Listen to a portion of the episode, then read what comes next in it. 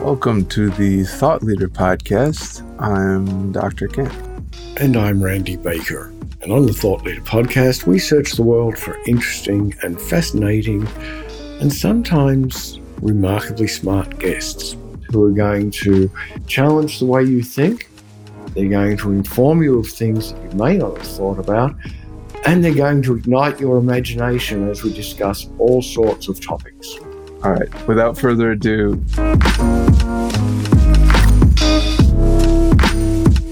So, Steve, I feel like I have to dive in. Since folks can't see you, I feel like you have to describe to us that beautiful record hanging up there on the wall and give us a story about the background on that. Yes. Well, I used to work for a division of Warner Brothers where I traveled around with musical acts for a long, long time. I was actually one of the employee number 5 when I started and left when employee 500. But during that time, I worked with people such as the Eagles, and that's what that platinum album is from. Paul Simon, Jimmy Buffett, toured on Lollapalooza for years. Many, many, many other acts just all over the world. And you were the guy who tuned the guitars? No, I was actually the guy, selling all the merchandise, making the bands a lot of money. Nice. Oh, cool. So that's why it kind of led into what I do nowadays, making people money. All right, I can't let that go yet. So tell us the business strategy behind those tables outside the concerts, the booths, the merch, all that, because that's obviously changed a bunch over the years. Mm-hmm. But what did that look like back in the day, and how did that sort of change underneath you? Yeah, I mean, when I started developing some process improvement strategies because, tours like the Eagles, we're doing some insane kind of numbers a night, and it's all in cash, very little credit cards because it just the processing speeds and the terminals, it was just not conducive of it. So we had to find out ways to check in and out of merchandise from the tables and bring it all back in, put it all together in a fast and efficient manner. So I started working on some strategies with some of the venues, improving their operations. Next thing you know, we're taking what used to take about 8 to 10 hours to check out after a show. We're now getting it down to 2 to 3 hours, which saved money for everyone. Everyone was happier because now they can go home after a very, very long day. They're usually like 24-hour days. So it started saving money, and we became more efficient. And then I started developing an Excel program to do how I'm projecting sales on every single size, every single item, and I could know what to bring in the venue with a little bit of over to keep everything stocked. And at the end of the night, it usually started hitting right on the numbers. So I started projecting our shows pretty much down to the shirt. Wow. And how many shirts was it per night? With the Eagles, we were actually breaking almost every venue record for per head merchandise sales. So it was quite a bit. What was the best selling shirt? Was there like a certain graphic or a certain phrase? Yeah, they had one that was all 5 of them standing in a field. That was like the most popular one, but it had all the tour dates on the back. So that was the key to it. Nice. Cool. I'm sorry to have digressed here, Randy. I'm going to jump right in there on the business side because now Steve, he sounds like a Geico commercial. 45 minutes could save you $10,000 or more. Yes. Is that your thing now? You help businesses save money and you're offering 45-minute call to do it? What's the story? Yeah. Well, now I brought in proprietary software and right at the end of last year, but now I'm actually proven that we can uncover it's usually now anywhere from $10,000 to over $100,000 of hidden annualized revenue that they've been sitting on in their business. And we could do it all in about 45 minutes. And we do it right in front of them. So we're not like grabbing numbers and making up stuff. We're asking real questions about their business, real strategies. And then afterwards, it's kind of like, well, now our software even gives us an implementation guide that which we can handle to get them that money. So now we have a strategy right after that. So it's not just uncover the money and have a nice day, uncover the money. Now let's go get that money. So where's the where's the most common place where money is falling through the cracks or profits are disappearing? I think the biggest thing is because I focus on primarily with small business owners, and it's their marketing. Number one, hands down, right in front of them, something that they do every day. It's usually filled with a lot of platitudes, and it's not resonating with their target market. Mm-hmm. So they're trying to be everything to everyone and afraid of losing a sale when they should be focusing on who they're really serving and what their problems and needs are. But they're not saying that in their message, and then they wonder why all their marketing efforts are not working. That needs to be cleaned up, along with they're not capturing their consumers or their inquiries, prospects, information to do drip campaigns, which is very simple to set up nowadays. It's really easy nowadays, along with other things like even their market dominating position. And we've all been there. We've all asked someone at a networking event or anywhere in the world, what do you do for a living, right? And they always give us a title. Well, that doesn't hook me to want me to buy your services. But who are you? What do you? What problems do you solve? And for whom? Now you got me a little bit more intrigued. So this falls somewhat into Kent's area with branding and personal branding particularly. We're very big on reputation capital, on the reputation that the owner or the executives running the business have and how that impacts sales and valuations and all sorts of things. But Kent's the branding guy. Kent, what do you see in branding, personal branding in businesses that Steve kind of alluded to? Well, I'll deflect back to Steve, but in terms of, for me, it's the skeleton key to the kingdom, right? It's the sneaky, sort of sneaky Pete back end, the back door to things that no one else is, people aren't taking care of as much. It's like the merch table to a concert, right? Where it's the sneaky place that all the revenue is made for the band. Was that too metaphorical? No, I mean, it's a whole strategy. We actually put those tables in certain locations for certain reasons, knowing how people operate. When you walk into any room, what's the first thing you do? Well, 97% of the people look right. So it's just we don't even realize we're doing it. It's just natural. Lefties look, well, left. It's just natural. And so we used to even put like the sellers that we wanted to get rid of up on the upper right corners of the boards. We knew the strategy. That's just the way we humans are. So it's a science. And same thing in business. If you don't know your target market, you're just trying to do the shotgun blast out there. Whereas I prefer a sniper rifle. You're much more effective. So Steve, who are you? So speaking of personal brand and so on, how did you stumble into this? Are you a musician? Are you a groupie? Are you just a sort of business geek? How did you stumble into all of this? Yeah, I got tired of being on the road. So I went and definitely got some more education, but I also worked for some people who also advanced my process improvement, knowledge, system skills. I'm just a lover of business. I've owned and operated 6 different businesses. I've been brought in to run 3 others and turn them around. And then I get out. I'm a turnaround kind of guy and a grower. And then I just started finding my passion kept drawing me back to small business owners. That's where my passion lies, is because they only know what they know. They need the tools and the skills and that knowledge so they can survive and thrive. And that's what I sought out, and I started implementing into my business. I brought in an e-learning academy, which has all the tools, resources, and guidance that small business owners can use to help them build their business. I brought on 6 coaches and a speaker so I can scale. I love getting on stage and sharing what I have to help these business owners really making it a difference and stop beating their heads against the wall, because that's what they're doing. A lot of them are just beating their heads against the wall. And especially in 2020, we saw it. A lot of them were just forced out of business because they just didn't know business. They knew their skill, their craft, their trade. They just didn't know business and how to pivot. So that's where I came in.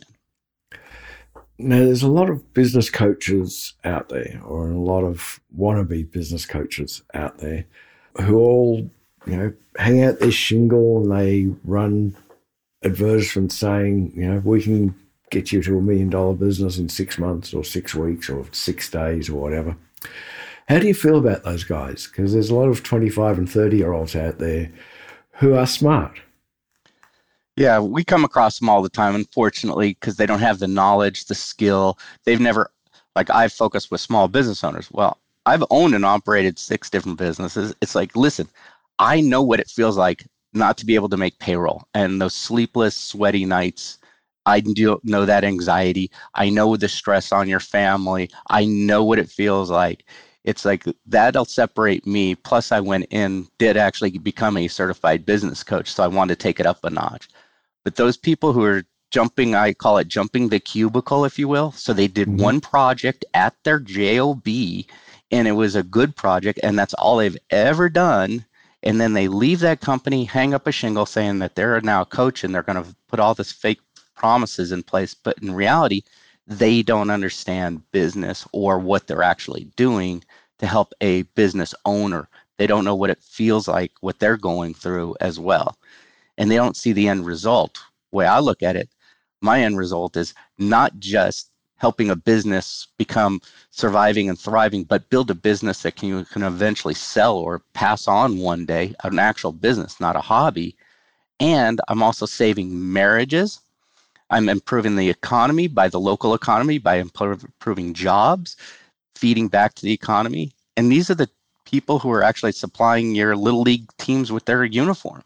Mm-hmm. Most people don't realize it's the small business owners, the real backbone of the economy, and they need the help. Lack of experience. Do you see that as driving poor, well, it's driving poor decision-making in the business owners right now because they don't know any better. But lack of experience in coaches are driving business owners down the wrong path. How do you combat that? And you're not as old as me, but you're heading that direction. In my experience, millennials particularly do not want to learn from people like us. How do you combat that? Yeah, I think there's certain type of business owners that read about someone becoming a unicorn overnight.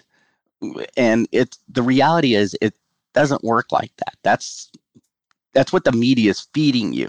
And meanwhile, they're believing they have an idea for an app or something, and it's going to be an instant hit. They're going to make $1 million, sell it to a venture capitalist, get all this funding. The reality is totally different. You didn't realize that a company like Uber was pounding the pavement and banging on doors for years and years, trying to get anyone to give them a buck. No one has that story out there, but that's the reality. And they didn't realize it. And they all think like Amazon's this great overnight success, but no one talks about the first 10 years of Amazon and how the guy's eating ramen and using a door as his desk. No one brought that up, but those are the realities of it. And these people who jump the cubicle and become a coach and give them this fantasy because that's what's being fed to everyone in the press. And the reality is, to build a long-term sustainable business, you really have to have the right systems and processes in place, the best good marketing, and you actually need to hire the best people out there. And they don't realize it's a combination of all these elements, not just getting lucky with an app. So you worked for the Harlem Globetrotters. Yes. My heroes. I'd love to hear a behind-the-scenes story from that world, because those are some of the most talented individuals in the history of the world in some ways. Oh, those guys are amazing. I'm telling you right now. But the Globetrotters take these amazing, talented individuals that have a skill. Maybe it's dribbling, shooting, showmanship. It's basically 2 teams in one. So you have your show team and you have your playing team.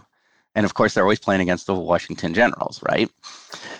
So a lot of it in the show side is very scripted, but when they play, because they have to give their showtime people a break, it's actual game on. Those guys are extremely talented basketball players, but the showman side, they actually do a boot camp for their recruits, if you will, and they teach them those skills, how to spin the ball on the finger, the tricks, all those kind of things. And I used to oversee the warehouse as well. So we used to have we'd be making the rubber balls and the deflated balls in the warehouse at like 11 at night because they lost one on the road. So we're sitting there making all the props and then shipping it out there sometimes. And we even had like basketball hoops that were, I can't remember, I went up to 25 feet just so we can do the Guinness World Records. So we had all that kind of stuff around. And it was kind of fun playing with it. I'll tell you that. And believe me, these guys are pretty darn amazing when you get them up close. And they are some phenomenal people.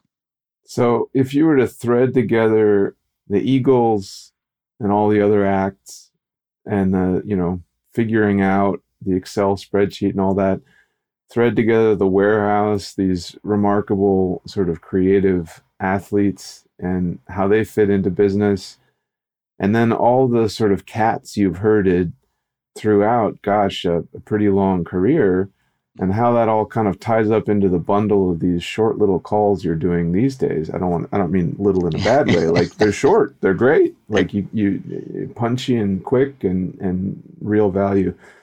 In other words, how would you sum up your whole career until now and then kind of tell folks where to find you? Yeah, well, I've always been learning something new. So even at the Globetrotters, I came in to turn their merchandising operations around. So they were doing in the hundreds of thousands. My first year was like multi-million. Second year was even, we doubled that. And it was by bringing in e-commerce systems, improving logistics, shipping, those kind of things, just improving the whole operation. Plus, I actually started surveying the crowd at shows. What do you want to see? And so we started targeting our merchandise to the crowd even more. And then all of a sudden, our sales started taking off even more. It's not what we liked. It's what they liked. And I think that's going for all business owners, no matter what industry you're in. Know who your target market is and satisfy to them. Someone like the Eagles puts out certain type of music. They shifted from country and Western to rock. It was a big shift for them, but they realized that's what their crowd wanted. So they made the shift. Pretty good, smart move, I'd say. They kind of launched them into a different realm altogether. They did okay. Yeah. They did okay with that move. And they're still around. They're still touring. So they're doing okay. And they have only a few hits under their belts. Just a couple. But Same thing with business owners. You can have a lot of hits under your belts, too, by just knowing who you serve, what are their problems, how are you the best to solve them. Hire the best people, put in systems and processes in place in your business so one day when you decide to retire and sell, get that sweat equity out of it. Build that business properly. And to get a hold of me, I have my website, which is bizcoachsteve.com. That's B-I-Z, coachsteve.com. Or you could just email me at steve@bizcoachsteve.com. I know, talk about branding earlier. Someone gave me that moniker, and next thing I know, other people started calling me it, and I'm like, you know what? I got to go with the wave, right? You can either go against the wave or go with the wave. This time I went with the wave. Yeah. Very cool. Well, it's been nice talking with you, Steve. Thank you for that. Likewise. Thank you for having me. We keep these conversations short and punchy, and hopefully we'll talk again soon. Excellent. Have a great day. We'll work on spinning the basketball on our fingers off air. If you have any tips, you know, you have to tell us. Yeah, it's on the very tip of your finger, not the whole finger. Nice. All right, take care. Thanks for talking to us. All right, thanks.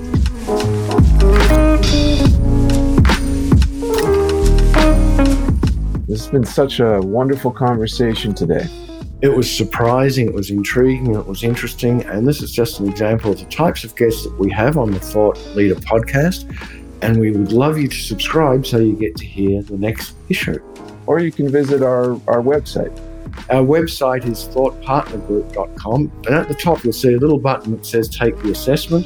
In 1 minute, you can take the assessment and get a response from us. We'll read everyone.